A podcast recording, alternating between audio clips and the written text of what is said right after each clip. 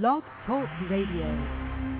I hate you both. I've hated you ever since I can remember. I hate you, and I wish you both had cancer. Cancer? Yes, in the head. I'm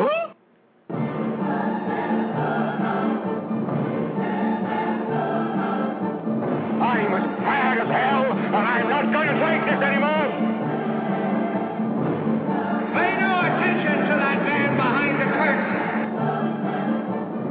You telling you built a time machine?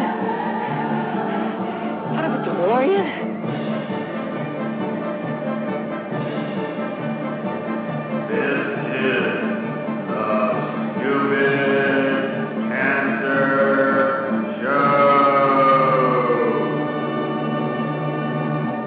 That's hot.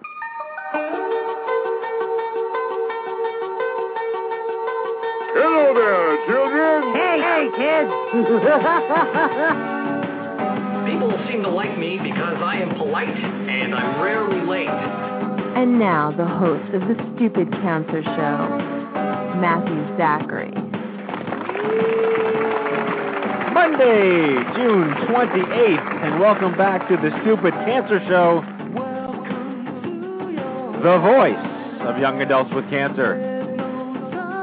Got cancer under 40? Sucks, huh? Well, get busy living because the Stupid Cancer Show is here to change the world one chemo infusion at a time. Tonight's show features the Blog Talk Radio Network itself, on which we broadcast this show. In our Survivor Spotlight, young adult survivor Shannon Dingee Kramer, who is the Director of Customer Relations and Operations at Blog Talk Radio, and Alan Levy, who is the founder and CEO of Blog Talk Radio and Cinchcast.com. As a reminder, this broadcast is a program of the I'm Too Young for This Cancer Foundation, who would like to thank our major sponsors for making the show possible every single Monday. Sponsors like Spencer's Gifts, Azi, Genentech, and Lilly Oncology. On the web at I2Y, we help young adults fight cancer every single day. And we're bringing the cause of cancer under 40 to the national spotlight where it belongs because our generation deserves better. So hello, my friends, and welcome back to yet another fun-filled and exciting romp through the hay on tonight's Stupid Cancer Show, where remission is not a cure, and survivorship is all that matters.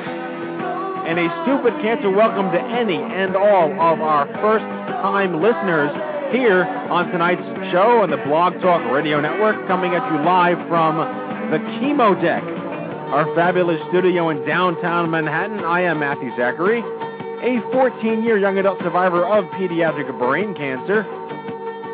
Joining me now, please welcome my official partner in crime here on the Stupid Cancer Show, hailing from right here in New York City, a 15-year young adult breast cancer survivor, acclaimed journalist, former deputy editor of TV Guide, and former entertainment news correspondent for the Fox News Channel, the lovely, gorgeous, and talented Lisa Bernhard. I got an extra gorgeous. Yeah, I don't know, I don't know what I did to deserve that. um, I don't know. I probably should have been saying it this whole time. Boy. Well, Matthew, I'm just schwitzing like everybody else in this heat right now. Yes, yes, you are. It's a hot one. This is Well- a great show. Well, I, we have something to make you feel really bad about before we introduce Jack. Um, Excellent. typically, the the radio studio here is there's it's 90 degrees in this room on Monday nights because they shut the air from the building and our little standalone air conditioning unit doesn't really do its job. It's perfect here tonight. Oh. See, so had you come in, you'd be less schwitzerized. yes. I'm in the outpost. Yes. I'm in the secret stupid cancer bunker. Are you with Dick Cheney who had his 19th heart attack? um, negative. Okay, good, good, good. So Yeah. I, I'd have to cut you off like Hannity would. Neg- my old co- my old colleague Han- Yes, Hannity. Exactly, exactly. Speaking of my old colleague, he's not yet my old colleague, but our chief cancer anarchist uh, and vice president of grassroots programming is here, Jack Buffard. Am I being still fired? Is this my last show? This is your last show. You're like my soon-to-be former or my soon-to-be old colleague. Exactly. Anyway, He's how are you? screaming. And uh, Jack's going to be monitoring our live concurrent interactive chat room. So if you have any questions for our guests, please send them his way. There's a chance he might listen and actually get them answered. So that's good stuff. And as always, our fabulous broadcast production assistant is here, young adult survivor Amanda Freeman. Hello, darling. Hello. Well, Jack, because I can't see you. You can't see me? There we go. Yeah, you have to do It's the because you're staring at me. Yeah. Jack's enormous head, and I do mean that literally, figuratively, in every sense of the word, is always in the way. Yes, it is. It is full of knowledge. Oh my goodness. What? I missed the cue. Dude, I totally set you up for an or full of something else. Oh, I don't know what you're talking about. I have no idea. We have a, a, a re- repeat offender in studio guest tonight. Karima Batts is joining us once again. Hi, everybody. Hi, Karima. How are you? I'm doing really good and not hot today. She's not hot. No, it's it's again, it's it's pleasantly ambient. Maybe in the- it's Lisa that brings the heat. Yeah. I all right. Take that in any direction you choose.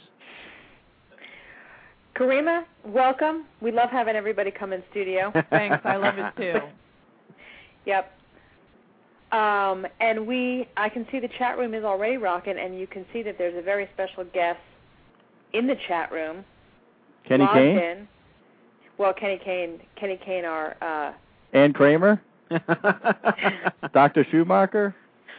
I hear we have like the Secret Service in the chat room tonight because Alan gets stalkers. So Yeah. uh, we're, we're only too happy to have Alan Levy actually in the chat room tonight, experiencing the show firsthand. Um, Well, hopefully he won't hang up by the time. Where are they when him. my stalkers are in the chat room? Ann Kramer. Thank it's you. always a, it's always a little risky for our show when we ask the big Macha, the big the big CEO of BTR, to uh, take part in our show. Right, exactly. see our see our group in our chat room. No, we're thrilled to have him, and uh, we're looking forward to it. Yeah, we we just really we hope he's not slumming. That's all we can ask for. hmm. He's gonna go off and do like Chris Matthews afterwards and talk about how ridiculous he spent his evening. Oh, Chris Matthews, please. All right, sorry, Keith Olbermann, Nah. w- Wolf Blitzer, John Filbert. John. Keep going. Keep going. um, uh, um, I lo- Ernie Anastos.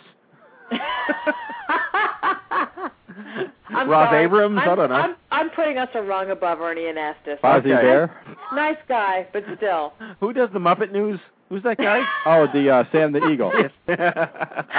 No, he's like he's more like the political correspondent. Yeah, right. But there was that other guy, that like crazy guy, Guy Smiley, right? Didn't Guy he Smiley. Guy Smiley did the news, and, and then there was and uh, the game shows. and Gary Gnu to date ourselves Right. from the uh, Great Space Great Coaster. Space Coaster. Yes, exactly. Amanda, you have no idea. what Anyone we're born after 1986 has no idea what we're talking about right now. No. Dr. Schumacher knows what we're talking about. I talking was about. actually laughing about uh, this blog that I was reading, so it just sort of happened. That's right, because you never pay attention to the show. You're either knitting, Facebooking, or blogging. exactly. And what did you say when you got here today?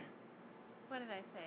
You said that you came here without your knitting. See, no one's Uh, going I to hear came you. without my knitting or my computer, Right, and I was right. a little lost. Yeah. See, w- the, the proximity factor of a microphone comes into play. This is real science here. The closer you are to the mic, the better people hear you. And if you want to sit What? back, if if you want to kick back with you know your feet on the desk like that, just take the extension and bring the microphone to you. It's a scissor system specifically to get it to where your head is. You don't necessarily have to meet it where it's at. Yeah, you're you're like bending yourself into a pretzel. You're like Cirque du Stupid Cancer Show.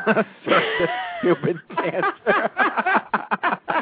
I'm working on my yoga pose. Oh, Lisa, what are you missing tonight by not being here? You know what? Every once in a while, you got to give it to the booth. Surf Yes. Steak Stupid Cancer Show. Well, I like to say that even a blind squirrel finds a nut in the woods sometimes. I got I, I got another one. oh no. I don't Oh. want. I don't want to talk about Jack's nuts. Lisa, Lisa, you know how a couple weeks ago I might have I might have made some age jokes and at your expense.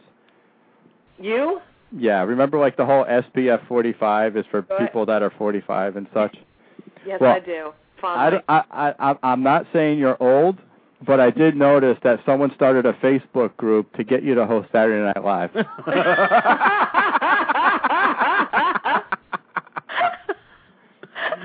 oh, that is pricelessly I- retarded. I did not like it. No, Jack. Jack likes everything. Oh, and, and that's another thing too. Um, Jack. Um, I don't know what inspired this for you to do this. What? Jack's Facebook status yesterday was just like Jack Buffard is awesome, and, And then, he liked, liked it. you Let know me why? I, I I I but Jack, just to back up for a second, I would I would time travel to '88 if I could host Saturday Night Live. So there, I'd take it. 2088, 1988. What are we talking about? I'd be 88. Yes, I'd be See- 88 years old. I would want to time travel to 1988 and get in on one of those Hans and Franz sketches. Yeah. Oh, we got to bump you, You up. up. Oh my God, we are so freaking old. Awesome. No, I can't not do the shoulder. I can't do the shoulder pads anymore. I'd rather go forward and be Betty White's age. Yeah. Do Saturday Night Live. Well, hey, you're not. Hey, I'm not that far. you're not that far, Oh, my friend. speaking of retro you're halfway SNL, there. Yeah. I wasn't. I mean, just just to wrap up this crazy, Yeah. you know, uh, retro SNL conversation.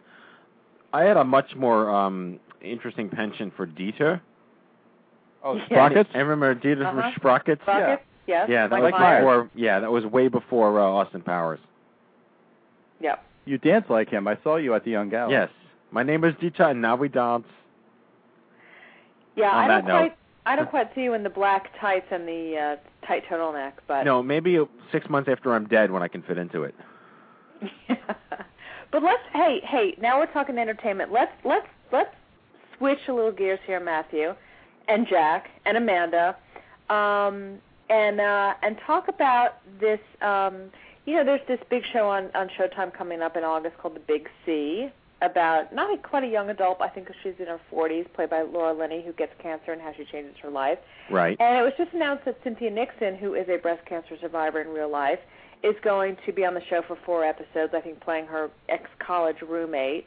Um, and it's interesting, you know, Matt and I would talk about this about how uh, cancer is portrayed on television and in film, particularly the young adult um, community on television and film. And we'd love to get some thoughts and feedback in the chat room for what folks uh, think. There was an interesting blog that was posted recently. There we go. I'm sorry, you said Cynthia Nixon. I was an impulse person. Well, it, this is even better that you cued the theme song because I don't know what song this is. the Sex and the City 2 movie came out this summer, and there was a blog um, from a staffer of the young of our friends over at the Young Survival Coalition, who said that she thought the film was irresponsible for the way it showed Samantha post uh, breast cancer and kinds of things that she was doing, um, All the hormone treatments. hormone treatments and whatnot that are not accurate and sent the wrong message for somebody who'd been through breast cancer. And she wrote a great blog blog about that. And we've talked about, you know, Izzy on Grey's Anatomy, and there's been various, and there's a movie coming out next year um, called I'm with Cancer that Seth Rogen's doing. Right. Um, and so it's this this topic that we'd love our um, our listeners to kind of chime in on. If you know, you see uh, an adolescent or young adult on cancer, has anybody seen it out there portrayed accurately? Yes, no. What are your thoughts? Well, speaking of acting, um, we can get to our Survivor Spotlight tonight, Shannon. Um, and uh, I don't know where that was the worst segue. That was the worst segue ever, especially because I had something very relevant to point out. No, you didn't. Yeah, I wanted to point out when uh, Izzy on Grey's Anatomy was going through treatment, she had brain surgery and came out of surgery with a full head of blonde hair that was perfect. Yeah. Yeah. Remember that? She also had her hair grow back in one week to a perfect shoulder length bob. I've been growing my hair for a year, and it's, it's still Jack's length. Yeah. Yeah, yeah. Well, these are the kinds of things. Yeah, go ahead. Go ahead, Matthew. No, I was just going to say, like, I want to get Shannon on because we the the fact that we're talking about Blog Talk Radio tonight, this is like broadcast media. This is the real meat and potatoes of what where the next generation is going to get their news and their influence and ways in which we can engage the communities to really audit the BS that's out there in terms of perception versus reality. And uh, as someone who works in broadcast media yourself, I'm really interested in hearing what Shannon has to contribute to this conversation because I don't know if she's seen um, Sex and the City more than I have, um, for that matter. Uh, because I, I unfortunately live and breathe it, being married to a woman who owns the entire box set. But I do want to introduce her to the show, so let's let's just uh, get to that cue here. And uh, all right, 9:15 here on the Stupid Cancer Show. Shannon Dingee Kramer has been with Blog Talk Radio for three and a half years, and uh, she's now the director of customer relations and operations. She was diagnosed with cervical cancer a year ago, July 09, and uh, had to fight to get a biopsy of an ovary. Uh, when they did, they found cancer in both ovaries. So, way to uh, be an overachiever. Uh, she's currently undergoing testing for Crohn's disease, which is always fabulous. And uh, uh, some odd polyps hanging out in her lower gastrointestinal system. Hopefully, uh, she'll get answers to those. And she has three kids. I can't even imagine having two and not having three. Or Husband, one. she lives in Michigan. Michigan is in the house tonight, per se. So please welcome Shannon Dingee Kramer. Hello, Shannon. Hey, how are you? We are stoked to have you on the show. I'm excited to be here. Sex Um, in the City, huh? I'm I just became an addict. I had surgery on Wednesday and I've been watching the entire box set all week long. That's all right, all I've you'll been you'll probably have caught up to me by an hour from now. See, now I've never seen an episode of that show or the movies, and I feel like you just ruined everything for me by telling me Samantha had breast cancer. Jack, you have two cats and you don't watch Sex in the City? No, I don't. You I don't you watch watch Who's the Oprah. Boss. You know, Matt, if you're if we're going to call a spade a spade, I've been to your home and I've seen the box sets on your shelf. You have 90210, Who's the Boss, Family Ties, The Cosby Show. The Cosby Show. Yes, but I don't have 2 You're cats. the reason why DV, TV on DVD was invented. No, no, but I, I just will conclude this before we have to, you know, e- eliminate you. I did mention you're my soon-to-be former friend. That I am not single and male with two cats, and you cannot retort that. They are not my cats. They are my children. Oh, there I know. Okay. Oh gosh. he just All dug a right, hole even Shannon. welcome, welcome. Anyway, Shannon, Welcome to the madhouse. to the Shannon. circus. Yes. So, and congratulations on your forthcoming one-year cancerversary. Oh, thank you. I'm good actually. I'm really good. Um though I am just now learning what it means to be without ovaries, which is not okay, but otherwise I'm great. All right. Are you lighter? No, which kind of pissed me off actually because I was expecting to come out of surgery like 50 pounds lighter because you know I just guesstimated for which what each ovary weighed and it turns out not so much. Yeah, they used to be filled with lead back in the day, but they rule out that was just not a good thing. So you had like an like a circumcision for ovaries where they just drain the weight out of it when you're born. My wife had a oophorectomy ten years ago, and she didn't lose any weight from it. So Yeah, me neither. I it's like really warm though. I I was never like a I never perspirated before this the surgery and now like it's just awful. so you're a sweat machine. I really am and I didn't realize it until like this month. It's really bad. So Actually, I just posted something on my Facebook this morning about how it turns out that your ovaries are there for air conditioning. yeah, you you gotta love the hormones when they work the right way. right. And you never realize it till they're gone. No, that is true. It's the gift that just keeps on giving until you forget it's there. Exactly. Like many things in life. Like Jen- Jack. Yeah, like you've ever forgotten I was here. Yeah, I know. Wh- Sorry, who are you? so cervical cancer a year ago. Um, were you misdiagnosed? Did doctor you, were you taken seriously? Did they talk about any fertility preservations at all? Um, no, I'd actually I'm very, very lucky. I mean as as spectacular as cancer is, I I already had all three of my kids, had my tubes tied, went in for a routine pap and um you know, ev they said, well, you know, it's uh, you have some cells and I then I ended up having a cyst on my ovary that just really really hurt and it actually kind of felt like a draft horse kicked me in the stomach. So I went in to have that looked at, and they said, "Oh, well, you you know, forget the cyst. You have cervical cancer." And I'm like, "Okay, well, can we not forget the cyst? Because you know, if you're going to be in there anyway, let's take a look at this." And and I, I mean, I really had to fight for it. They're like, "Yeah, well, just let let's leave your ovaries." And and I I mean, it really hurt. It was a hemorrhagic cyst. Um, the way she explained it to me is it pretty much had a life of its own. It had its own cute little heartbeat and everything. And um, it when I went into surgery, she she finally made the agreement that she would biopsy that ovary, and that if she found cancer there, then she would stop what she was doing. The oncologist would take over, and then you know we'd go from there. And that's exactly what happened. When the the oncologist came in, he actually found uh, found the cancer in both ovaries. So, and then they uh, there were some cells hanging out in my abdomen abdominal cavity, but so far nothing has come from that. Wow. So Shannon, they said so it was a cervical cancer that they had found um, on the ovaries. Is that how it? They found the cervical cancer first um, Yeah. when when they did a PAP, Right. And then um I had had some really bad pain in my ovary and my left ovary and they they ended up uh, biopsying that and then they found cancer in both. And the the cancer that was in my ovaries, it's borderline, so it's not like the the super scary aggressive kind like it was on my cervix. So it was like a whole different kind of cancer there. Sure. So, um, so you're obviously you've got, as you mentioned, you've got a full house. I mean, you've got three kids. I checked out your, um, you've got a great blog that I saw posted on your uh, on your Facebook page. Give everybody the uh, the URL for that. It's uh, dailysarcast.com. dailysarcast.com. And so you've got animals, the husband, children, and it's funny because you know Matthew uh, put something on his Facebook page today about how many children there are of cancer survivors. Those statistics. Almost And- three million. Almost three million, exactly. So you've got three kids. How has that been for you to manage that with your with your children? Well, you know, we've got kind of a weird situation here. My my oldest son is 10 and his best friend is a, is part of a set of triplets. And last Christmas, this last Christmas, um on I think it was November 22nd, they found out that their dad had bone cancer. He died on Christmas Day. Wow.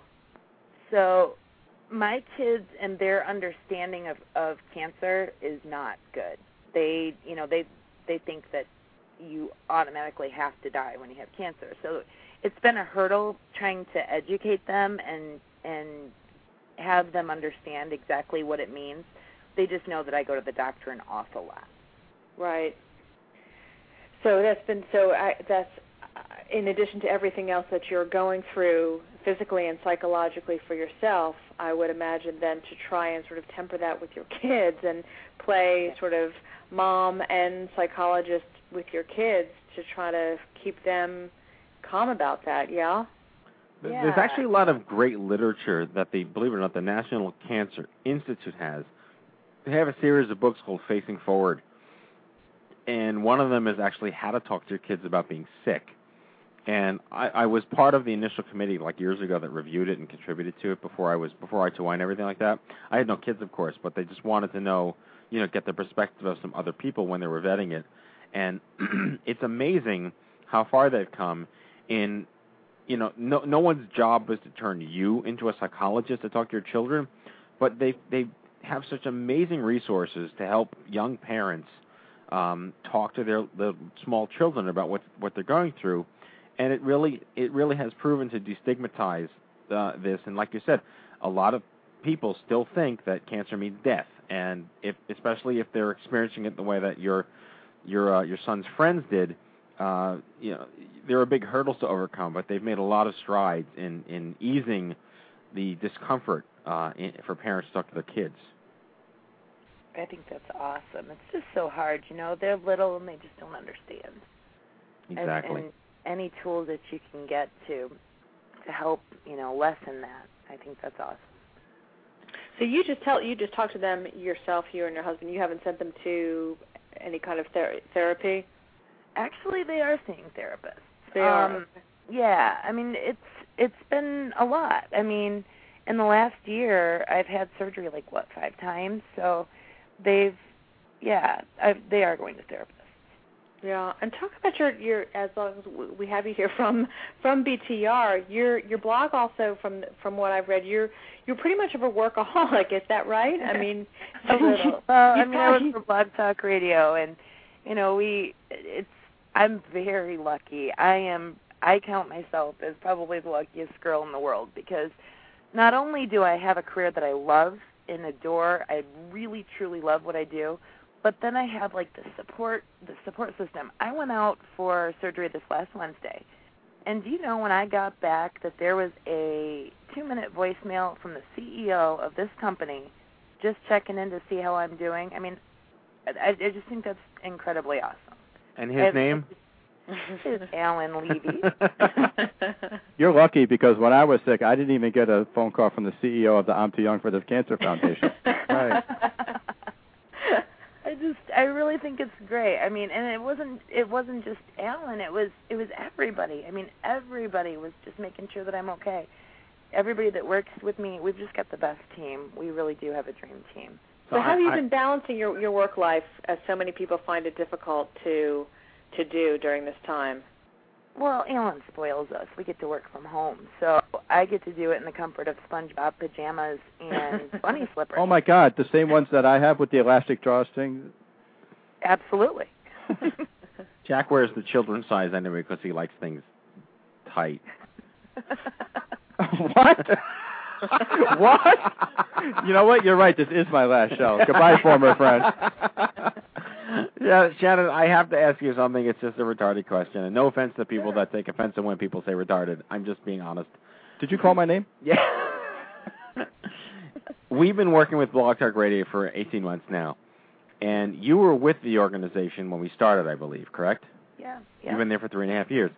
I sure have. So you were privy to our organization and the Stupid Cancer Show starting in January of 2009, and then you got cancer in July of 2009. I just have to ask you, did we cause your cancer? Because if we did, I'm really Oh. sorry. No, you helped it though. You guys Oh. kind of kept me sane. When I went out to the Mayo Clinic, um, it, it was it was Ma- you, Matthew, that was just kind of like talking me through all of this stuff um, over Facebook, and you sent me all that great stuff to deliver. And then when I took it to them, they were like, "We love him." They were they were so excited to have all of your stuff again. And no, you you guys absolutely kept me sane through that the whole thing. You were the, my only resource. I mean, I didn't know anybody who had cancer, so no, I'm very thankful for you guys. And uh, I just have to say, I've been to the Mayo Clinic. It is if cancer met Las Vegas. Ah, that place is just freaking. It's like a nine-star Caribbean hotel in the middle of nowhere in Minnesota.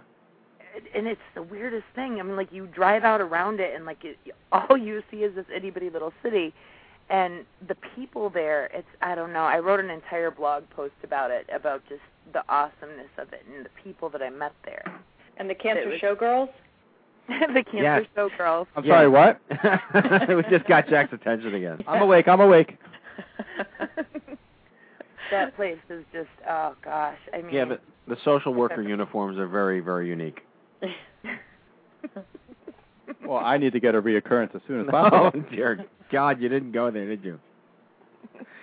Go, go jump in the Hudson River. You'll you'll be sick in about ten minutes. Yeah, we'll do first descent East River, New York. Yeah. Oh, there we go. Fantastic. So Shannon, what's the next step? You said you've got you so you've got these polyps, quote unquote, hanging out hanging out down there. Yeah, actually, I went in when when he got in there. He ended up removing about an inch of my uh, intestine. So there were lesions and stuff there. The good news is, is he said that the rest of my intestines look like that of a 19-year-old kid. So um, even if it does come back as cancerous, I should be in a pretty good spot because he thinks he got it all. So um, my CAT scans are good.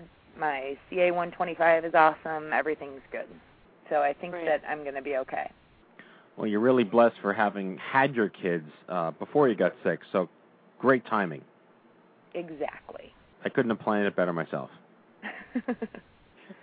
So uh, I wanted to before we bring on Alan, we were talking about this before we wanted to bring you on. But have you are you aware about this uh, this show on HBO about called what's it called the C Word or the Sea Life or something? The big C. The Big C.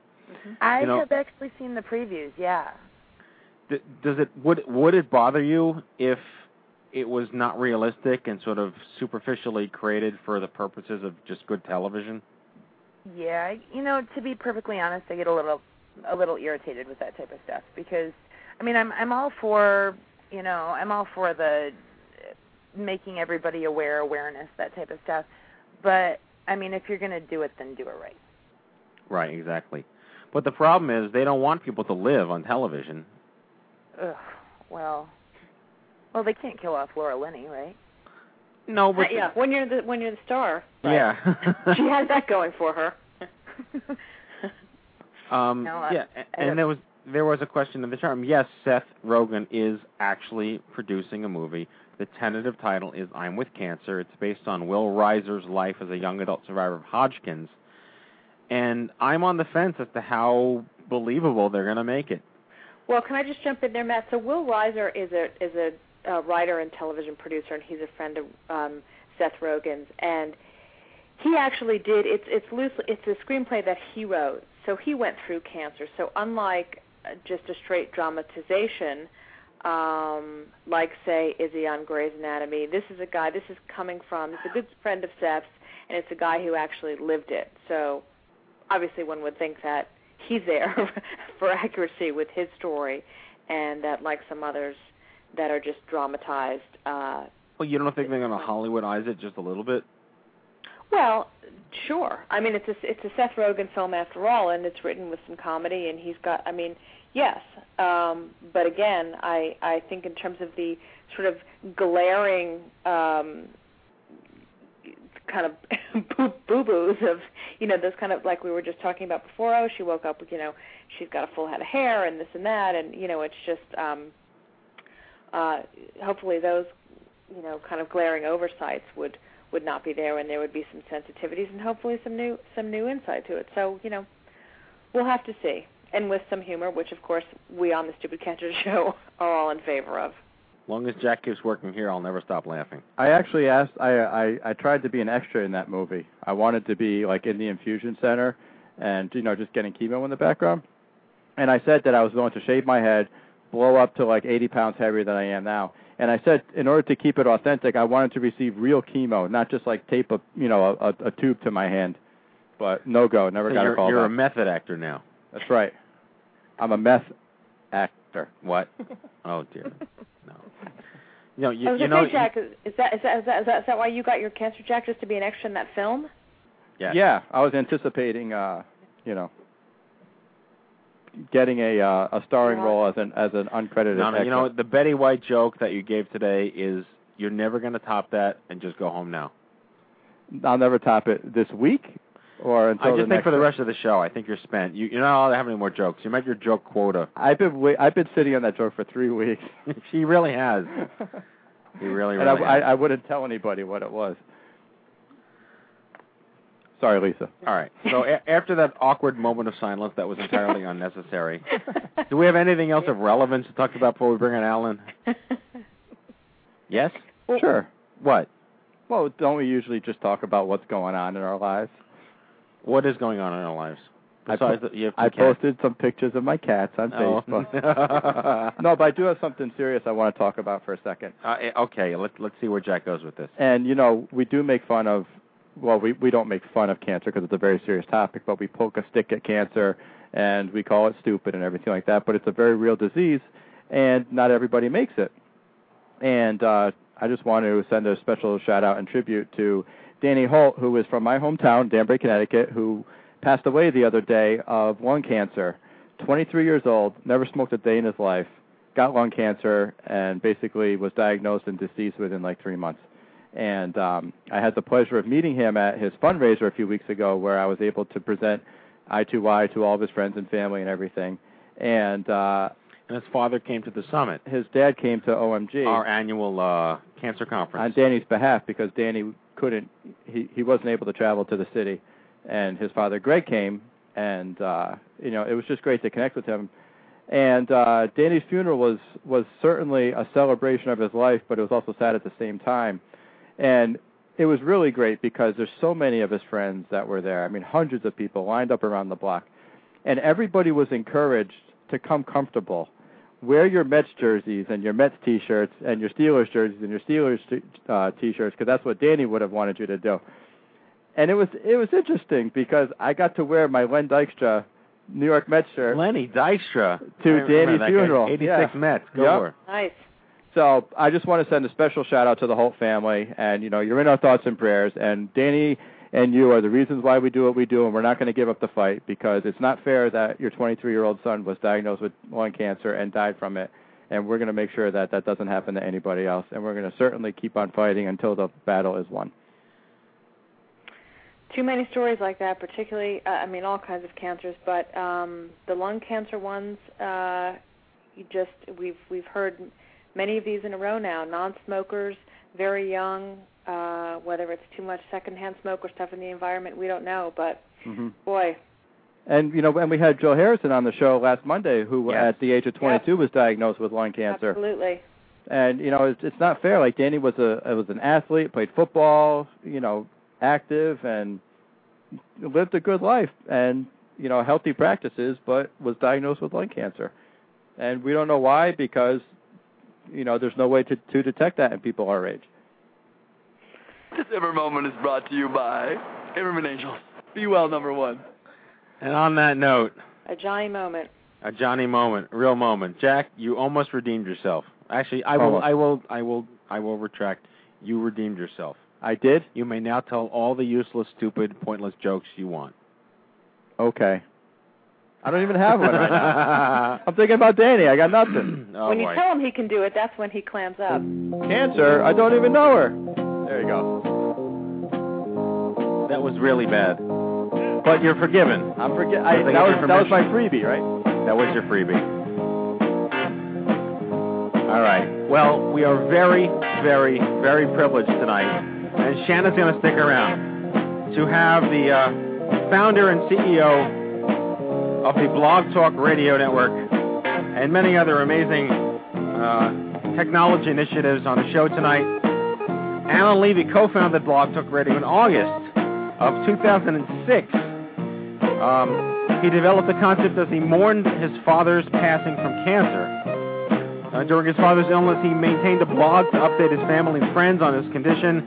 And uh, as a telecom executive, he, he thought by combining blogging and telecom, a, a real immediate two-way interactive platform could be established to connect people more across common ground.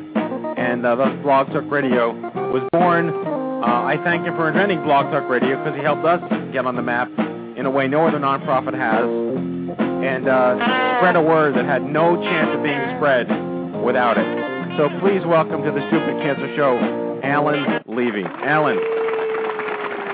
Hello. Thank you for having me. Oh, it's an absolute honor, sir. Thank you so much for making the time. No, it's my pleasure. That's um, wonderful, and it was great to hear Shannon's story, who, uh, by the way, is amazing. Um, uh, one of Amazing, our, if only you for the fact that she has three kids. Yeah, We only have amazing people on this show, though. it's true. That's good. I can hear. And you need to leave, Jack. Alan, don't you think it's? I think it's so incredible that, um, you know, to to me, and I'm somebody with a with a long media background, but social media is at its best when it connects people, in my mind, on uh, who are out there looking for others with a shared experience, particularly when it comes to issues of health. And so I find it fascinating that you launched BTR, that it was really born out of that, out of, your dad's um, cancer struggle, correct? Because you were blogging about it. Yeah, so you know, I got into this. I was a telecom. I was in telecom business, and and uh, that that was my. That's what I knew, and and uh, my dad had um, been diagnosed with non-Hodgkin's lymphoma in when he was 70 back in 2001, and you know, hit us like a ton of bricks, and it was stage four, and it was, a terrible situation.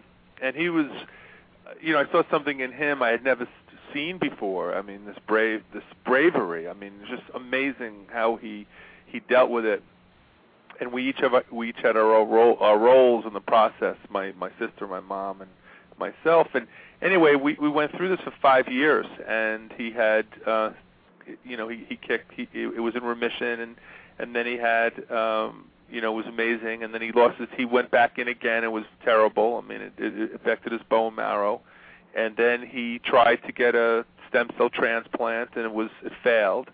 Um, but he it went into remission again. But this time he lost his kidney, and but the guy just would just console cancer other cancer patients who were with him in in, in his room. It's just an amazing. He had such amazing stories, and I felt that the third time, which was clearly you know terminal, and it was a short time that he would be living, that this would be an opportunity for him to kind of help others. And I didn't really know what a blog was actually back then. A friend of mine said, "Why don't you create a blog?" You know, because as you know, and it's just tough to keep everyone up to date with what's going on. And today's counts are this, and it's good days and bad days. And sure enough, I created the blog for him, and I was I was amazed by this community. I I'd never, you know, I, I checked out Technorati. A friend of mine said, "Check out Technorati." Saw 70 million blogs, and I said, "Interesting. Wow, look at this place. Where have I been?" kind of thing. and I noticed that I kept seeing the words "join the conversation," but I couldn't hear any. so I said to Bob, my partner, and I said, "You know, we're phone guys. I mean, where are the conversations? What if we could? Why can't bloggers host their own talk shows? Like, why, why can't? It's interesting. People are commenting, but you don't know when the comment is taking place. But what if we enable people to do this, and then, and they can talk to one another, and then record it? They didn't even know what a podcast was actually, and that's how Blog Talk Radio was created. And how long until you now uh, replace terrestrial radio? Five years, as everyone's saying. Ten years at the most. Well, you know, it's really interesting. When I first came up with the idea, uh, you know, we this had never been done before, and and it's built on top of a phone network. I mean, that's really why you see no other platforms like Blog Talk Radio out there. I mean, of course, you've got lots of live streaming platforms, you know, UStream and Livestream and all kinds. But we are really the only one that, that kind of pulls together the, these conversations in terms of any fun, on the phone side. Um, I am, you know, when I started thinking about what what name this should be, I, you know, what am I going to name it? I mean, this is pre-Twitter. It's it's amazing. We've been now almost at this now. It's not quite four years live. It'll be four years at the end of uh, September, but uh, it seems like eight centuries ago that we were we just launched this. You know, I was the first host, of course, and uh, you know, just doing shows in my house. I mean, literally, we were just just to fill up the. We had one page in our program guide, and today we host 1,200 shows a day. Twelve what was the a day. what was the first show that was not hosted by you? Like, who was your first client? Yeah, so the amazing thing about it is that when we first of all we didn't even know we could do this technically. You know, it never been done, and and with the streaming and it, believe me, it didn't. We may have glitches, it's technology, but in the early days, it's just remarkable.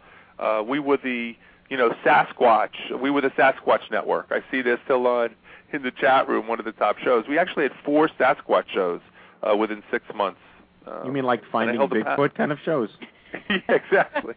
exactly. And Amy Domestico, who I see is in the chat room here, uh, was my only other employee, and she came. I hired her and had a, you know, because she was always on the, on the site, you know, kind of stalking me. You know, I said, "Say, Amy, come on, just help and let's tell the world about Blog Talk Radio," because no one had heard about it. But the first show when we we were we were launched by TechCrunch, which Mike Arrington, I must say, did uh, was always, has always been a supporter and helpful, and he launched us, and we we were out there, and you know, again, this is before TechCrunch was TechCrunch, and the LAFD signed up for a show, the Los Angeles Fire Department, and that's when I was blown away. Literally, the 61st host, and we've signed up more than a, we had what we have 10,000 active hosts a month now. We've I don't know how many hundreds of thousands have signed up, but the LAFD was the first show that I mean they came on. They were in the programming guide, you know, right there on page two, next to you know two guys, you know, with uh, with with uh, groin pain. I mean, it was craziness, you know. This, wait, wait. this- So Bigfoot and then groin pain. I want to know when the tinfoil hat people joined. yeah, I mean the LAFD was in the programming guide, and I would I would tell Bob, you know, I said Bob, Ru- delete that other show, right? I don't care, you know. The, and and I mean this is the early crazy days. So, um, but you know, I I kind of knew, you know, when I would tell people about my idea, they said, "Wow, what a great idea that is," you know. I think the but it's been a really interesting run and and fun and exciting and and stories and for President Obama. I mean that that really was one of the highlights that we had When him he- live. Yeah.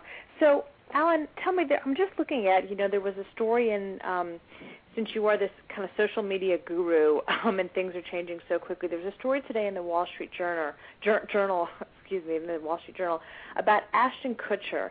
That now he is signed on. Who you know, folks know for his incredible Twitter following. That he signed on for this um, San Francisco-based company, Pop Chips. He's like Air Pop potato chips that he loves. And so he's not just um, a spokesperson because he's known for his use of social media. He's actually um, been named president um, of pop culture, and he's taking a position like a lot of um, these celebrities are, sort of a stake in the company and um, a position for how to. um He's kind of running their social media. You know, as as like Lady Gaga was named, you know, chief creative officer of Polaroid. That that's an, another way that these stars are sort of um uh shaping these companies through social media is actually becoming part of the company. Any any thoughts Well, on that? Yeah. that? Yeah, so that it's interesting. I mean, I, I just I did read something about Ashton Kutcher. I mean, Lady Gaga I think is you know signed a huge uh, representation deal with Polaroid, Right. and therefore you know they had to give her another title probably you know so to to kind of validate the amount of money they paid her. Um, with regards Who's to Ashton Kutcher, you know, I- look, look, good luck to him. You know, if he if he's I just hope he's not drawing any of his compensation based upon the earnings of that company. So, if he's smart, he's just getting huge amount for you know his Twitter following and appearance fees and so on. Because I can't see him operating an entity like this. I mean, he has done very little. Uh, you know, he he was the guy, but you know, again, you, when you're on the suggested user list of Twitter with their growth, uh, he was there. You know, he was the first. So Right. look, I, I I don't hold any grudges, but I, I I think that it's interesting how you know Kim Kardashian purportedly is getting ten thousand dollars a tweet. It's really crazy. I I What? have to say, yeah, that that was out Who there. Who the hell's She was listening to her 10 except her sisters? well, right. She's got two million followers. You know, it's interesting. We had um, Jimmy Fallon on a show on Blog Talk, and Jimmy Fallon had about a 1.2 million Twitter followers, and he was live on Blog Talk Radio. And it was Sean Daly, who you may know, who who uh, still does a show on Blog Talk Radio, had him on, and he tweeted it. We probably had a hundred people click on the link, and and he was live. You know, call me, and he was saying, "Call me, talk." You know, at a hundred people. So there's a lot of noise that happens. Look, Twitter's an amazing phenomenon, but the celebrity CEO or the celebrity executive, I, I you know, I, it's I- it's doubtful it'll work for me. But yeah, but, good but for I, him. I, I, Twitter is very superficial, though. I, I I know a lot of people at Mashable. I read all the numbers that they crunch every day, and it still holds true that um, you know 80 to 85 percent of all the content on Twitter is driven by 20 percent of the people that use it, and that the the ROI on an action request is less than one tenth of one hundredth of a percent. So Yeah. you you have two million users and a hundred people call in, you know, and then something like I have seven thousand listeners and I get twelve hundred people to do something. You got to look at the ratio of activity. Right. Well, that's why Ashton Kutcher isn't to me. You know, I mean, I don't know if that's the right call, but you know, it, it- it's interesting. I, I I must say, you know, Twitter and Facebook have been great for Blog Talk Radio, right? I mean, you you know, they are these platforms are our distribution platforms. I mean, so back to your question earlier about radio, you know, I think that radio. Look, radio needs social media. I mean, radio needs a digital strategy. You you, you could just simply, you know, newspapers are at least you know have migrated online and they understand they're putting up paywalls or they're the New York Times is developing you know has developed a great platform. Newspapers are cutting out paper and just going right right online like San Francisco Chronicle, but radio's doing nothing of the sort. Radio is truly looking at their demise if they don't um, make some decisions soon. So, what do you think will ha- will will you start to charge um, for content because you know will listeners have to pay a fee then to listen um, to BTR or any other type of radio as it eventually all exists on the web?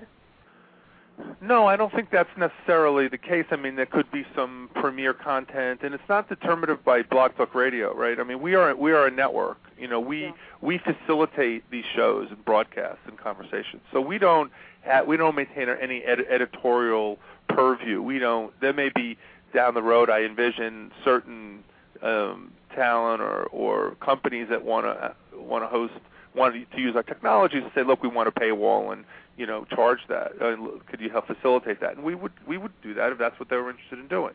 You know, we're really a technology platform, and what I see happening more and more, the companies using these tools to enable conversations that take that will take place on their websites.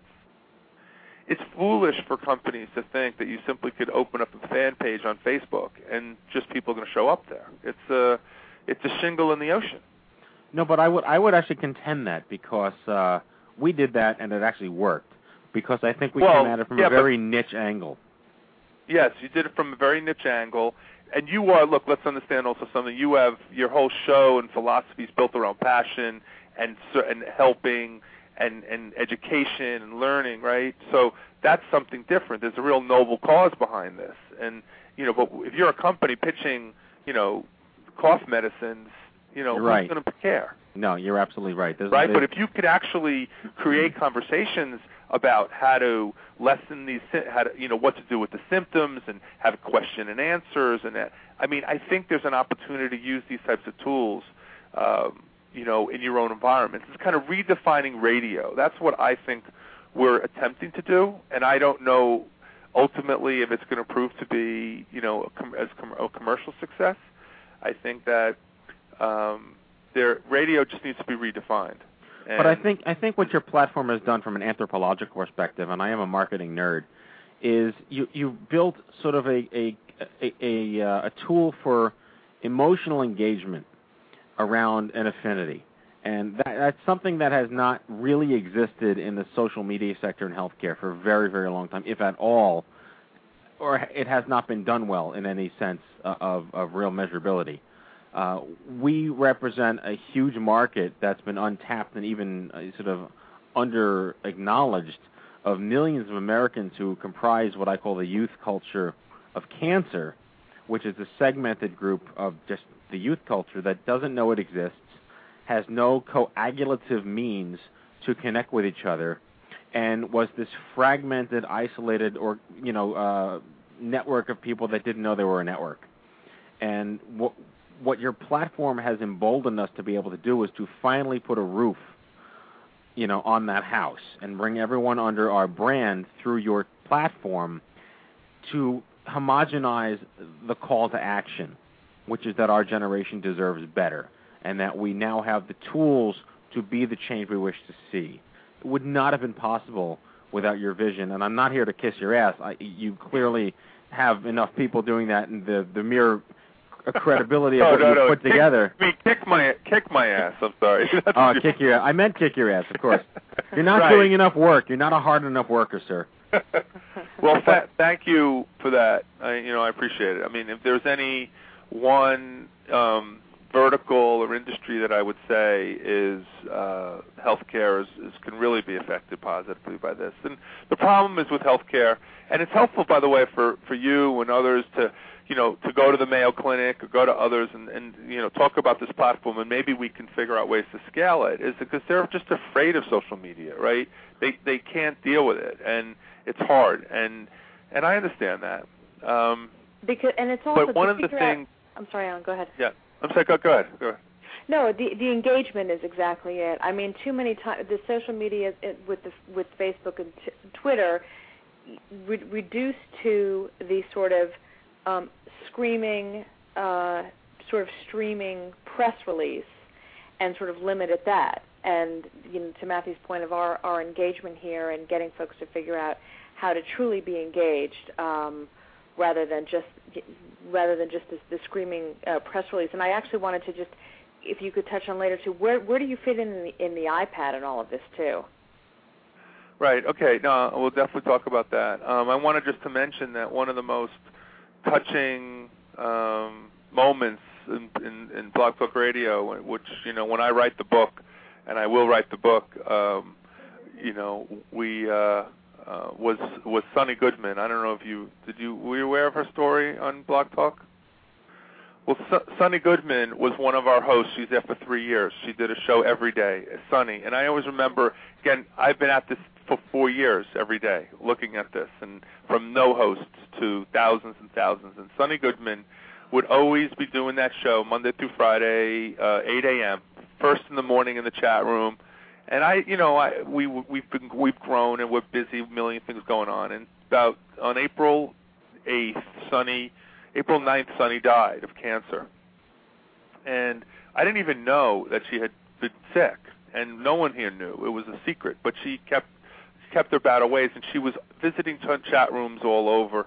She was she was one of our popular posts. She this was her her community, and she she um, recorded her eulogy essentially on Blog Talk Radio. And if you search on Blog Talk Radio under Sunny Goodman, you'll find her show. It's her last show. It's literally her last show. She she you go to the show and you just play it and you're mortified. You're, stunned. She says, "Hi, this is Sunny. If you're listening to this, I will have died." And this is about a month and a half ago, and I was listening to it on a Saturday morning at seven. Tears, literally. I mean, she talked about her life and the opportunity, and, and wished she was closer to her dad and her mom, and she was actually weepy. And she died two days later, and she she took the time to thank me uh, for Blog Talk Radio. So you know, whether I make millions or lose millions, it doesn't matter. Um, No. That touched me, and uh, Well, you know, to know follow others. to you know to follow that, I can tell you uh, that we have 50 hospitals and cancer cancer centers around the country that use this show as their weekly support group, where they'll gather their inpatients around their computers, or you know a lot of the inpatients have computers in their rooms, and they listen to the show and then they discuss the show, and that's the weekly support group for these teenagers and young adults. And you know, without Blog Talk, obviously this this medium wouldn't be there, and a lot of these uh, young adults and nurses and practitioners may, may not necessarily get the information that we're putting out there about all of our programs and uh, you know all all the young adult support uh, resources that are out there. Yeah, no, no. Well, that's wonderful to, to hear, and I'm, I'm, you know, thrilled with that. And you know, I go to conferences now. I spoke with one in New Jersey, social media, and there's a room of about 80, 900 people. And I said, how many people have heard about Blog Talk Radio before today? And you know, eight out of ten rose their hands. It's just a, amazing, you know, That's with awesome. the six, seventeen people we have in this company, and no marketing budget ever. And uh, you know, and to see, hear this, uh, to see this happening. Um, is But really you don't need a marketing budget. If you offer something that's uniquely valuable to people, it'll spread the word. Marketing Right, budgets are only as exactly. good as what you're spending money on. Well, you know, in my, as I think about social media and what makes a successful site, I always I felt even from the early get-go because I knew none of this stuff, and I'm not I'm not an engineer, and you know we've we struggled, and we're actually reinventing our website now and, and the experience, which is going to be more like Cinch. We have a great design team. Um, And Savan talk about Khan- that. What is Cinch? yeah, I want to explain it, but first I have to give. First of all, I have to give kudos to Amy, Shannon, Christy, Megan is in the chat room, VP of Marketing, Savan, Director of Product, and Sherry Lee. Er, These people are amazing, and all of our employees here. They are around the clock. Could never do it without them. They believe it's like in our blood, DNA. It's in our DNA. This so. Anyway, Well, we're going to give them a round of applause. So this is the Alan Levy Goon Squad, right? right. And this is Yeah. this one's for Christy. That's from me, baby. All right, Christy gets her. You're just kissing her ass now. You don't need to do that. Yeah, well, she's she's your your producer, so. Uh, so cinch. Let's so you know as I've you know this is a this is I I, I refer to uh, Blog Talk Radio uh, as the meal, as Twitter is the snack, right? So you know everyone likes a snack, but you got to eat a meal every once in a while, and that's kind of you know we can get into the issues and debate the topics and talk about things, but uh, obviously no one can argue with the huge unbridled success of Twitter and the social status in real time. And you know, Blog Talk Radio is real time. We're real time now, but the fact of the matter is is that the world's now in short snippets and and it's moving there. And I think that ultimately a long form platform like this will endure and as long if it's built well and and and provides value. But we wanted something that was kind of real time, but on the audio world. So we came up with Cinch, and Cinch you could find at cinchcast.com. It is. We have an iPhone app. You can go into the iStore and get it. It's C-I-N-C-H. It's free. Or we have now an Android app. And what Cinch is, you can you can just record something. Um, you add a photo and text, and you combine them all in one feed, and that's a Cinch. And it, your those cinches get posted to cinchcast.com and to your own profile, and you can follow people, much like Twitter and friend and share and so on. But then they post it up to Facebook and Twitter. So you can record something on your iPhone and have it immediately hit Twitter and Facebook. So, if I'm holding my twin twins in my lap and they both vomit on me at the same time, I can reach for my iPhone, cry bloody murder into the phone, take a picture of the spit up on my shirt, and then that'll go right to my Facebook and Twitter. And then I'll like it two and then- seconds and later. Jack will like it two seconds later. Yeah, exactly. And but no, you can actually do it, record it while they're throwing up. You can actually record that too. Even better. Uh, all right, Right. that's the best way to get guilt my full parents to come over and help. The projectile too, if you're really quick with the phone. And hopefully you'll get it in one take. yeah, exactly. Sorry, kids, reset, reset. but you know, it's it's it's a fun thing. We have we really have not marked. We did a soft launch of that. You know, we, we are uh, short on engineering. We have a couple of guys that work their tails off, and and we're increasing that now. And and we're going to incorporate Cinch into Blog Talk. I mean, we we want people to use our platform and make it very easy to create content. I want you to pick up a phone at any time and update your profile, whether you're on a show or not on a show. And Cinch is that enables that to happen. You know, and and people get it delivered to SMS. It's it's a lot of cool functionality, and it's design elements that you'll see in cinchcast.com that you'll see in Blog Talk. Very open, very very clean, neat, and that's where we're headed in this design. And thank you for using Facebook Connect. I'm so sick of having to sign up for things all over again. Yeah. Well, we're learning. Literally, you know, I have to say, it's, it's uh, we we got into this business not as web guys, uh, not as advertising guys, but as phone guys who who came across an idea built around passion, and you know, we went about it crazy as it maybe is, is um, but we've done a heck of a job, I think, and and we, you know, will continue. I think there's a lot of bright things forward because we have just an amazing community here, uh, Blog Talk. And Alan, tell us more in nuts and bolts in terms of is there any kind of content that you won't take? I mean, what does it take to be a host? And also, and how many employees? And does everybody work from their home? Yeah, so we have, you know, about 18 employees, and most work from their home. We have we have an office in Manhattan, um, which is our kind of headquarters, and that's where I go a couple of days a week. And Bob, uh, my co- co-partner, and a couple of sales guys, and Phil Recchi, director of programming. So that's it. But you know, our the rest of our company is remote. In fact, I know Shannon, you're on, right? Yep.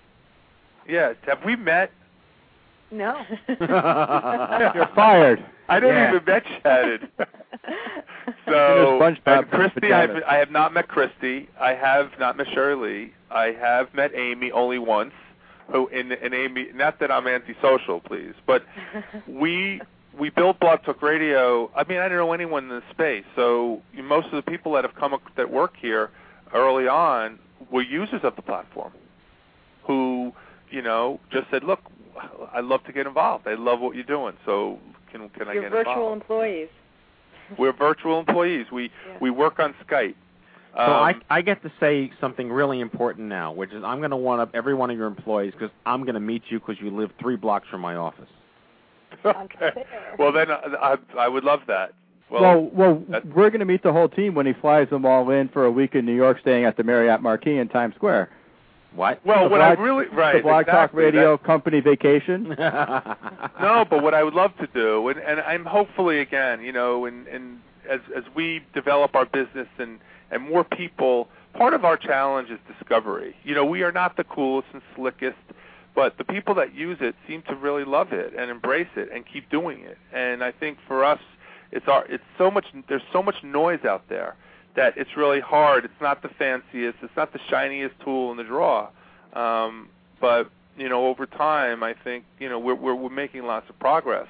But I do, I would hope, and I'd love someday to have an event at some central location in the country where everyone would come in, all of our employees, our top hosts, and give out awards. You know, like do a whole just an awards there, a fun weekend. It would be amazing, and I'd love I'll to work do on it. my acceptance speech. yeah, exactly. Yeah, for the leading uh All right, so I know, have to thank God. pharma-related show. I have to thank God, my parents, my cats, and who else? Oh yeah, Lisa. Right. He's like, Right. not me. Exactly. So we'll, you'll be nominated for sure. But I mean, just think about it: comedy, family, paranormal. It's just all these things. There's so much content going on here. So, but tell us though. I mean, with the democratization of you know the, that that's what social media has done. It's it's kind of leveled the playing field. Um, where folks can jump in at a place like Blog Talk Radio and create their own show? I mean, is there content that that you won't take? Are there are there hosts that you won't take? What what's the kind of criteria there? Yeah, so that's you know it's a good question, and it's something we clearly continually deal with, right? Because we have major brands on the company. On we forget major brands, we have shows like this on the network, right? And and you're here because it's a it's a it's a quality environment. It's a good network, and and we spend a lot of time, Shannon and and and the team, um, on you know looking through making sure the content is suitable. And look, it is an open platform. We're not guiding. You know, the F. We we had we sometimes delete hosts, and many times we do. Um, in the early days, we had one host who, you know, the early days was worse because there we we were, you know, we didn't have a ton of hosts, and I don't want to get rid of people, right? I mean, you create a new platform, you want people to come there. You don't want to throw people away. And if, you know, because the people that come, they tell their friends, and then, you know, but nevertheless, you have to maintain a sense of, you know, there's a sense of responsibility we have, uh, although we're not, you know, the FCC doesn't provide, you know, guidance here and oversight. But there was a show that was hosted by a very large gentleman based out of Philadelphia who turned out to be a neoconservative, and he actually was a grand master for the KKK. And um, you know, and we would see through Google alerts, you know, talking, you know, that's that's one of the hidden things. You know, when you create shows, that everything's indexed for Google, so we we see it, and we're all tracking this stuff, and we get TweetDeck, right? So we see what people are tweeting about. So we're very quickly we could kind of kill stuff. But this one guy was a KKK senior guy, and I went to his website. It was a, awful. It was the worst. It was Nazi, Hitler, Jew haters, you know, and the and and also the 9/11 truthers, and we cut them all off, and we got threats and you know, unbelievable. I mean, it's amazing. So Do we've they- had our share. Holy crap! Do they try to throw that whole freedom of speech rhetoric your way? Oh, even yeah. Though, even though they're spewing hate. Of course. Oh yeah. Well, first, you know, the FCC, we're going to go after you. That's fine. I said, good. The FCC does not, you know, rule here. It's the ALL. Right. Me. so I said, you know, it's it's it's it's one of the benefits of building the network. You know, you you decide. Uh, we we take it. We don't take it lightly, though. Believe me. Um, and and, and I'm sure open speech. and I'm sure somewhere in your fine print it says like you have the the uh, the right to shut people down and and Yes. you know oversee the content. Yeah, we have the complete right to do that at any time. It's it's in it's in you know we've had cases. You know, another big one was the 9/11 truthers, and I I can't you know I live 14 miles from from the World Trade Center. Uh, people in my community died um, in the building, and the, and the other many other of of the dads and moms coming home, walking over the George Washington Bridge uh, to northern New Jersey uh, that afternoon, and I saw the pains and, and, and, and look in their faces, and to see these 9/11, to listen to these 9/11 truthers that are really anti-Semites, and look, they have a right to say what they want, but not on my network. Right. And we deleted them, and they of course bashed us, which you know gave us, you know, look, they say bad publicity is, you know, any kind of publicity is good publicity. So Right. but we are very firm on it. We we are, you know, vigilant about the content uh, on the network. And so to answer your question, you know, you were dealing with an open environment, but when you have some sort, when you have a network like this, and you do have sponsors, and there are advertisers, and there are companies, major companies using it, you have to have some guidelines, and and we have that, and we spend a lot of time doing it. So look into your look into your uh, look into your crystal ball here some more in terms of where do you see where do you see social media just five years from now? What lasts? Where's Twitter? Where's Facebook? I mean, can you can you point us in a direction of, of where we're all headed? And don't say robot monkeys, please. right. Wow, what a question. Um, Yeah, you know, take all the time you need and hurry up. you know, I I don't know. It's interesting. I I think that there's look. I have two daughters. I have three kids. Okay, and one two one 16 year old girl and another one's a 13 year old girl. And you know, I mean, I'm not your prototypical CEO of a web startup. And um, I was sitting at dinner one day with my 16 year old and 13 year old. I said, you know, on Facebook, on the right side, they have those, you know, those boxes there, the advertisements. have you ever clicked on one of those? And my older daughter's like, are you just kidding me? You get a virus when you click on those things. And my younger daughter said, you know, actually I did click on it once by mistake, and my older daughter almost, you know, threw her out of the room. You know, the the problem, the kids today, and the demographic is living there, but they're not paying attention to this stuff. You know, Yeah. so it's very challenging. The the look, the the, the web has has is, is revolutionary, of course, but it's it's it's just disrupting so many industries, so much, um, so many different platforms. Um, what what happens with Twitter? Uh, I think Twitter is an amazing application. I don't know if it's an amazing business. It's it's not yet proven that it can be. They haven't made business. money yet, have they? No, they haven't made money. They keep Um, raising I money, was, though. I, you know, and I was thinking about it today. I was reading something about Facebook. Uh, just raised another 120 million, and there's a 24 billion dollar valuation or some crazy number like that, right? right, right. But companies like Apple that that just print money, I mean, just earn tons of money, are worth hundreds of millions of dollars because of their ability to innovate and, and create product and continuing to replicate that. Uh, Facebook has 400 million users, and if their revenues are 800 million dollars a year, that means they're generating two dollars a year per user. right. Now, you know, it's got to cost quite a bit of money to, to support this infrastructure. So how much can they really make? And when they delay an IPO, what that means, and I'm a CPA from my old days, in my view, is they're just their model hasn't yet matured. And Not think ready about for it. prime time, correct. And we have And if you're not ready for prime time with 400 million users, I'll tell you, you know, you give me, you know, a million users. and We have a million unique visitors to Blog Talk Radio, but you know what I'm saying? Th- th- something's there. So I don't know.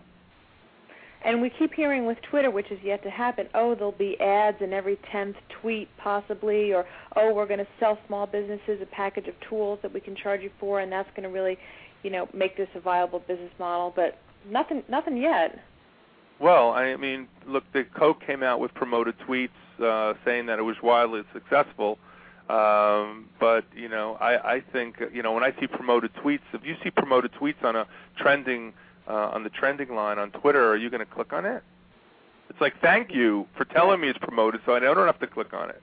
Right. Exactly. So, you know, I so I, I look. There's some but there are other macro themes, right? The world um, of becoming uh, self-publishers, more and more people, which is an amazing thing, and self-expression and self-publishing, and these platforms facilitate it.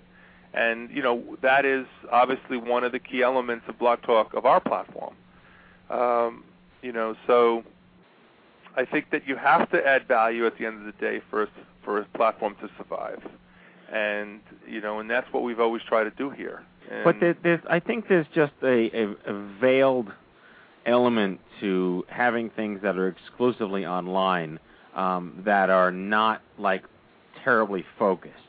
Uh, what you guys do is terribly focused in a good way. You do one thing, you do it better than anyone else. You look at the social media, you know, uh, billionaire, billion dollar evaluated companies out there, whether it's LinkedIn or whatever, and they do too many things. They offer consumers too many options to engage in they don't know what. And it's a little too narcissistic. My, my personal view on this is, and I think what one of the models that I'm trying to keep our organization uh, ingrained in a philosophy on is that the hybrid. If you can manage to blend offline with online and really do that, I mean, I don't like the term, you know, click and mortar, but you want to press flesh and click at the same time you're really going to build a very impassioned community. And it doesn't necessarily have to be around the affinity of a disease. It could be around common interests like, you know, cooking or dating or exercise or whatnot. Um, I, I, I I question the future. I mean, I'm sort of answering Lisa's question, I guess, but I question the future where how far can we go where our brain implants will do text messages and tweets with our thoughts? Is that still really going to drive change? better the culture, improve communities, and bring people together. Yeah, I, I agree with you. Look, I think we're in an overstimulated environment, and you know, there's just this overwhelming amount of um, things going on and coming out. Uh, it's dizzying, and this, and sometimes you need to step back and kind of have a conversation, and and like this, right, and get into it, talk and debate. So, I just hope that the noise out there, uh, you know, is not so loud that you know you that the the real conversations, you know, can can uh, you know will be will be heard, and not necessarily on Blog Talk. I'm just talking just in general um, with people face to face in one another. Um, but it's it's really an interesting phenomenon because the brands uh, clearly are moving into the social media space, uh, the digital space. Big dollars, ad dollars are starting to come here. Um, they're experimenting. It's a good good thing. It, but you know they're not clicking on banner ads, people. So what are they? What, where are they going to put their money? Right? If, if if banner ads are one tenth of one percent in terms of success rate, well, where's the money going to go? You know. So couldn't have said it better it'd be myself. Yeah. What's that? I said I couldn't have said it better myself. Yeah. So, um, you know, and, and and again, I think that in particular the farm the, the, the, the pharma space, we did some work with WebMD recently where we helped enable some conversations with one of the um, Richard Cohen, who who uh, Meredith Vieira's husband, who you may be familiar Sure. with. Yeah. Um, Mhm. Right. So on WebMD, it's a great uh, series of, of interviews where he interviewed people that had uh, cr- uh, uh, chronic illnesses, and He has and MS it was really a, and, a and cancer as well. Yes. yeah, yeah, he had cancer, right? I mean, it's an amazing story. It's uh, Broken Places um, on WebMD. You should check it out, or have your community, you know, have your audience, and maybe I'll I'll put it into the chat room right here now. And it's really great stuff. And and I love the fact that they they went ahead and and did this, and you know, and you know, and I I'd like pharma space to get into this more and more if we could if we could figure out a way to do that. And maybe so Alan, you can help. I I have to ask you this, Alan, because uh, he's not only CEO of the company, he has his own show. Uh, who's who's your ideal guest for your show? Who's my ideal guest for my Who show? haven't who haven't you gotten on your show that you are dying I to accept the invitation. you, you accept the invitation. You know, the ego speaks. yeah, no, I I've had a lot of great guests on my show. I haven't really, Yeah. you know, I I I you know, obviously someone like Larry David. I mean, I I have some huge fans, but some of my interviews that I did do uh have been really wonderful. One of them I just recently did was Les Wunderman, um the CEO of uh, WPP, uh the founder of WPP, the far- Yeah. the agency yeah. which is really an amazing interview. And and he, this guy, who is like the father of the grandfather of the pioneer of direct marketing, invented such things as the American Express card. He invented the one eight hundred number. I mean, think about it. You know, and so just talking to him, um, Andrew Morton, David Baldacci. I interviewed Duncan Hunter, presidents.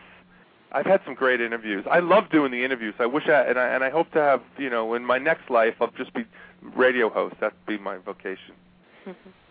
I love it. I, I enjoy doing it, and uh, sometimes it's a little hectic, but I, I have to, you know. But uh, I will. Uh, the Stupid Cancer Show will definitely have to get on the docket. I'm all for All right. that. I, I know Shannon's been pretty quiet, but do you have anything else to add about how great I am? I'm sorry, how great Alan is. Yeah, Shannon, you're not saying anything, Shannon. I'm just listening. I'm just listening. Weren't you being paid to compliment him the whole show? You haven't done anything. Yeah, you get to live in your SpongeBob SquarePants pajamas all day. That's right. That's pretty valuable in and of itself. Of Better than the Club Blog Talk uniform. Well, I, I will say that that one of the things that you know, because Blog Talk Radio is built on the foundation, the foundation is built on my dad's illness with cancer.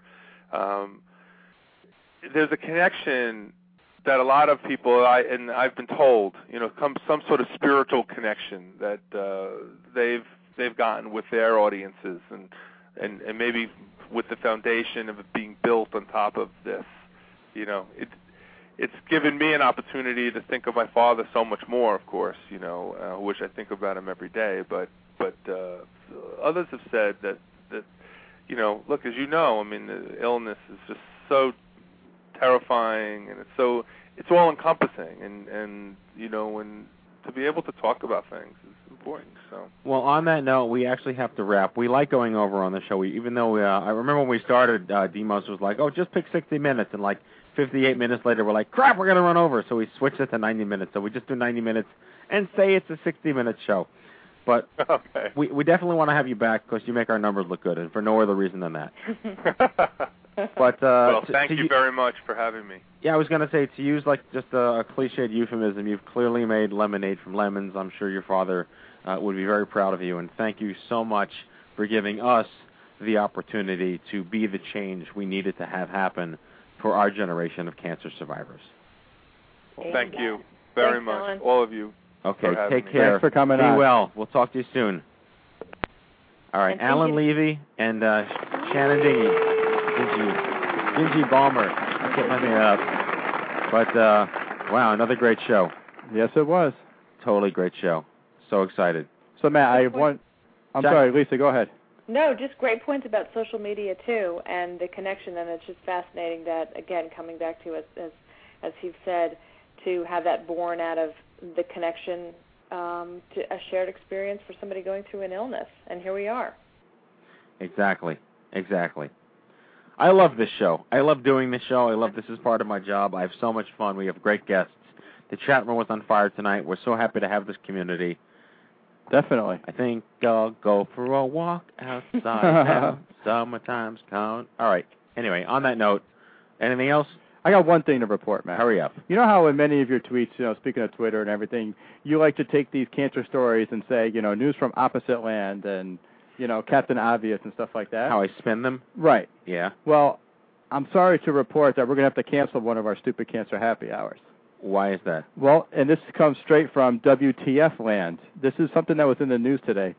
Saudi men and women sentenced to flogging and prison for mingling at a party. Oh boy. And the article says that there was 11 men and 4 women between the ages of 30 and 40 years old who were sentenced to an unspecified number of lashes and one or two year prison terms because they were found mingling at a party. All right, so we have to shut down Stupid Cancer Riyadh. So so stupid cancer happy hour in Saudi Arabia are going to be suspended indefinitely. Okay. But that's the world we live in, folks. On that horrible note, Lisa, you take care of yourself, and we'll see you next week. See you, boys. Bye All, right. All right, Thanks, everyone. Now it's time for our closing sequence. Prepare to activate. Uh, I hear there's rumors on the uh, internets. You ever seen a grown man naked? And so, to all of you, a fond farewell. Hooray, I'm helping. You are a meathead. Oh, Magoo, you've done it again. That was so terrible, I think you gave me cancer. All right, folks. That's tonight's show. I hope you had as much fun as we did poking a stick at stupid cancer. I'd like to thank our guests in studio, Karima Batts. Exciting. On the air, Shannon Dingee and Alan Levy from the Blog Talk Radio Network. Next week's show, a very special broadcast on bereavement in spouses. In our Angel Spotlight, Jennifer Owen, Carissa Hamilton Gribbinus from Bricks for Young Adults, and Julie Larson, returning champion from Cancer Care. If you've missed any of our past shows, check out the archives at stupidcancershow.com or search for Stupid Cancer on the iTunes Store. Remember, if it's not stupid, it's not cancer. We'll see you all back here next week live from the chemo deck. Jack Buford, Lisa Bernhard, Amanda Freeman, Captain Stooping, and I wish you all a great week. Go to bed, Dawn, from North Carolina to New Jersey. Fokker out.